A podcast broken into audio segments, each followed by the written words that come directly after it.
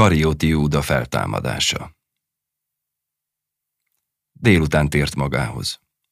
Olyan erős szomjúság, éjség gyötörte, amilyet még soha nem érzett. Tarisznyájában megecetesedett bort talált. Mohon szívta magába, mellette kovásztalan kenyeret, amelyet megtört és falatonként evett. Kicserepesedett, felhasadt szája kínzó fájdalmat okozott állkapcsa minden mozdulatára.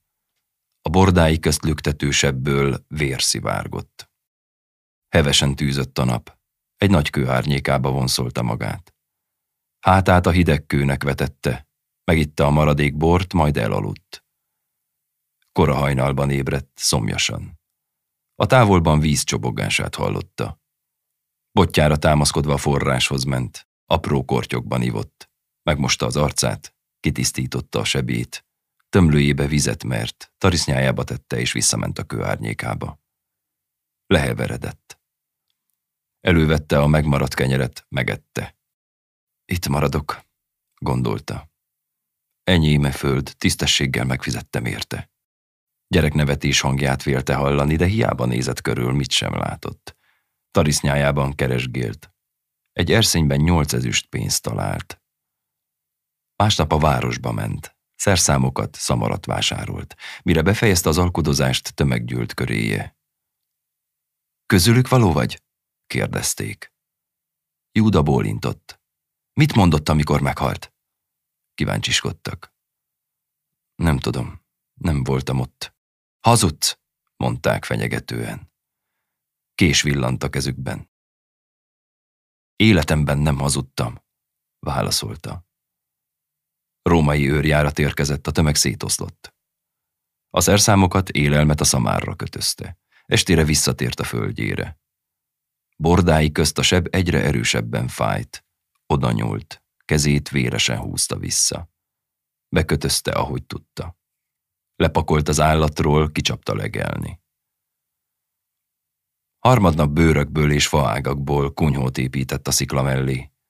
Negyednap felült a szamárra, a távoli legelőkre ment, ahol hosszasan alkodozott a pásztorokkal, majd tizenkét juhot hajtott haza. Az ötödik nap reggelén megfejte az állatokat, majd karámot épített. A hatodik nap befogta a szamarat, neki fogott felszántani a föld egy részét. Estére felszakadt a bőr a tenyerén, arcát sebesre égette a nap, de elégedett volt, mert a terület jókora részét sikerült feltörnie. Heted nap felült a szamárra, a városba ment, pergament, írószereket, élelmet vásárolt. Még két ezüstje maradt, azt mélyen az iszákjába rejtette. Este a tűzfénye mellett írni kezdte Jezsuha történetét. Jó termési ígérkezett, sok bárány született, az írással is szépen haladt. Hosszú idő óta először érzett nyugalmat. Reggelenként új kötést tett a sebére, aztán munkához látott. Kőből épített házat, hogy a nap melege elől legyen ahová a sajtot tennie. Védve tudhassa a szerszámait is. Olykor vándorok pihentek meg nála. A vendéglátásért kapott pénzből falat emelt a ház körül. Ideje volt. Egyre többször törtek az életére Jezsuhá követői. Mit keresel az élők között? kérdezték. Neked a holtak között a helyed. Nem válaszolt. Inkább a saját dolgával törődött. Mikor sikerült befejeznie az írást, korsóba tette, a ház agyagos földjébe rejtette. Ekkorra a nyája nagyra nőtt, nem volt elég táplálék a földjén. Legelőt és pásztort bérelt, odaküldte az állatokat. Minden hajnalban kiment a mezőre, a pásztorral együtt fejtek, készítették a sajtot, amit a városban kereskedőknek adott el. Feleséget választott magának. A szegény sorsból jövő asszony, akinek előző férje a törzsi villongásokban halt meg, hallgatag szívós teremtés volt. Esténként együtt vacsoráztak majd ágyba mentek. Ritka szeretkezéseik eredményeként fiúk született. Ha tehette mellette volt, örömmel töltötte el a gyermek cseperedése. Különféle történeteket mesélt neki, és mikor eljött az idő, írni-olvasni tanította. Magával vitte a városba, apró ajándékokat és írott pergameneket vásárolt neki, hogy az elméjét pallérozza. Mikor mindenre megtanította, amit tudott, a városba tudós papházához vitte. Tanulnia kell, mondta, és aranyjal teli erszényt nyomott a pap kezébe. Az elvette, a súlyát méricskélte. Hmm, kevés, mondta komoran. Júda újabb erszényt vett elő, mire a pap megenyhült. De te visszamész a pusztába? Nem látogatod? Úgy lesz, bólintott. Évente két erszény aranyat kapok tőled. Fiatból tudós ember lesz. De ha látogatod, lehet, hogy megölik. Nem jövök, mondta Júda. Csak mondd azt, távoli rokonod gyermeke. A gyermek sírt, toporzékolt. Hamarosan találkozunk, légy figyelmes, engedelmes, tanulj szorgalmasan. Ha nem bírod, érted jövök. Mondta az apja. Hazafelé felszakadt a sebe. A vérveszteségtől félájultan támolygott be a házba.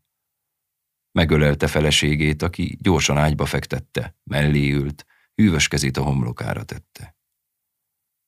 Csak ő élje túl, suttogta Júda. Túléli, válaszolta az asszony.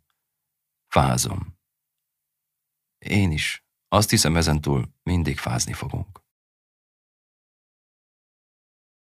Kőház állt a tópartján, ebből lépett ki Jezsuha.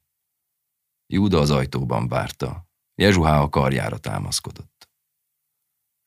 Nem bírom tovább, suttogta. Leült. Júda sült halat kenyeret tört darabokra, apránként adogatta a szájába. Negyven nap éhezés és ima bárkit megviselne, mondta. Volt látomásod?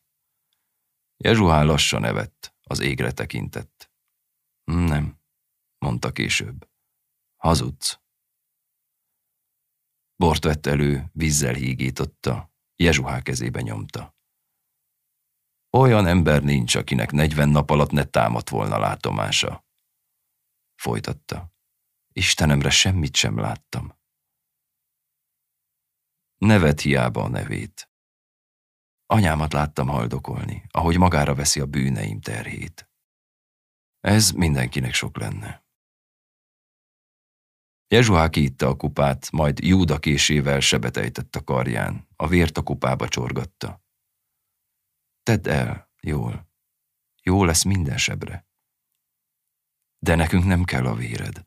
Miért nem érted meg? Tette vissza Júda a tarisznyába a kést.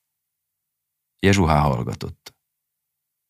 Menjünk, állt fel Júda. Lejár a rómaiakkal kialkodott idő, vissza kell érnünk a városba. Csónakba szálltak, Júda kezébe vette az evezőket. Szürke-fekete felhők gyülekeztek az égbolton, vihar tört ki, villámok csaptak a tóba. Jezsuhá arcára rémület ült ki. Nézd! mutatott a csónak elejére. Kékes fényű gömb forgott a deszkákon. Lassan közelített Júda felé, végül a tarisznyája mellett hozzáért az oldalához. Júda a fájdalomtól felkiáltott. A gömb eltűnt. Jezsuhá a barátjához kapott. Úgy érezte villám csap bele, eszméletét vesztette. Mire átértek a tavon, a vihar elcsendesedett. Júda sebéből ömlött a vér. Magához ölelte Jezsuhá mozdulatlan testét, a fövényre fektette. Köréje gyűltek a tanítványok. Miért bántottad? kérdezték. Júda a fejét rázta. Nem bántottam. Hazudsz. Eszméletlen, a ruhája is véres. Az én vérem az, mutatta oldalán a sebet. Jól tudod, hogy meggyógyított volna, kiáltották a tanítványok. Hallgatott. Menj innen, morgolódtak a tanítványok. Egyikük másikuk kezében kés villant. Áruló vagy, alkodoztál a rómaiakkal. Ő kért időt, hogy imádkozhasson a kivégzése előtt. Harminc ezüstön maradt, minden aranyamat odaadtam ezért az időért. Hazudsz. Megteremtette volna magának az időt, ha szüksége van rá. Bolondok vagytok. Vette a tarisznyáját Júda. Úgy üldöztétek a halálba, hogy észre sem vettétek. Jezsua eszméletlen arcára pillantott, majd a város felé indult. Elegem van az emberekből, gondolta. A pusztában vásárolt földet, hogy oda vonuljon vissza. Harmadnap hallotta, hogy keresztre feszítették. Negyednap éjszaka Jezsuhá hívei rátámadtak. Megkötözték, rongyokba bugyolálták, kivitték a városból, felakasztották. Sorra leköbdösték, magára hagyták. Szerencsére rég elszáradt faágára vetették a kötelet. Addig vergődött, amíg az leszakadt a súlya alatt. Valahogy kiszabadította a kezét. Magához szorította a csodamód nála maradt tarisznyáját, megkezdte vándorlását a földjére. Mikor odaért, elájult. Délután tért magához. Ahogy nőtt a fia, úgy gyarapodott tudásban. Latinul, görögül tanult, fordított, leveleket, szerződéseket írt. Egyre jobban elhidegült apjától, nem járt haza, csak az anyját bírta látni, aki a városban nyomott a kezébe néhány aranyat, ezüstöt. Titokban Jezsuhá követőivel találkozott, részt vett beszélgetéseikben, szertartásaikon. Mikor már nem volt mit tanulnia, a rómaiaknál talált írnoki munkát, annak ellenére, hogy tanítója fényes jövővel kecsegtette a papság körében. Az egyik esztendőben a környék állatai vészben hultak el. Szárasság követte a vészt, hamarosan éhínség fenyegette a várost. A rómaiak búzát, árpát hoztak, olcsó áron adták az embereknek. Ez mentette meg Jerusállimet. Júda is eladta a készleteit. Csak annyit tartott meg, amivel kihúzzák a következő aratásig. Mindketten megöregedtek, nehezen bírták a munkát.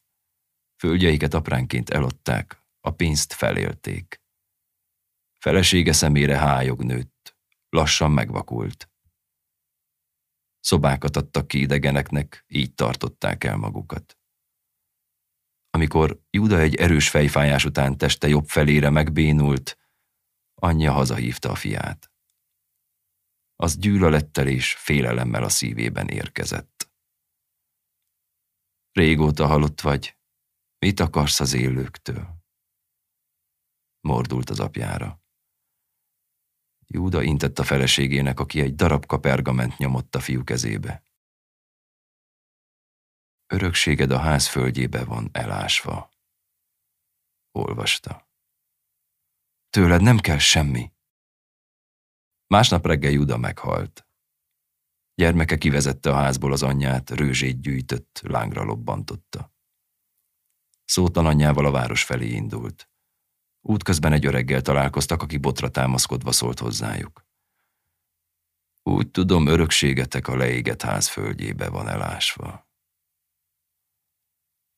Egy ezüstet nyomott a fiatal férfi kezébe, majd eltűnt a sziklák mögött. Az szótlanul nézte a pénzdarabot. Menj vissza, Máté, mondta az anyja. Ás a legkisebb szoba nyugati sarkában, megvárlak korsóra bukkant a sarokban. Óvatosan széttörte. Egy tekercset és egy ezüst pénzt talált benne. Pontosan olyan ezüstöt, amilyent az öreg nyomott a markába. Olvasni kezdte a tekercset. Rémülten habzsolta az utolsó betűig. Majd újabb korsót keresett a romok között. Beletette a tekercset, bedugaszolta. Mélyen elásta a puszta kemény földjébe. Az ezüstöt messze hajította, és az anyjáért szaladt.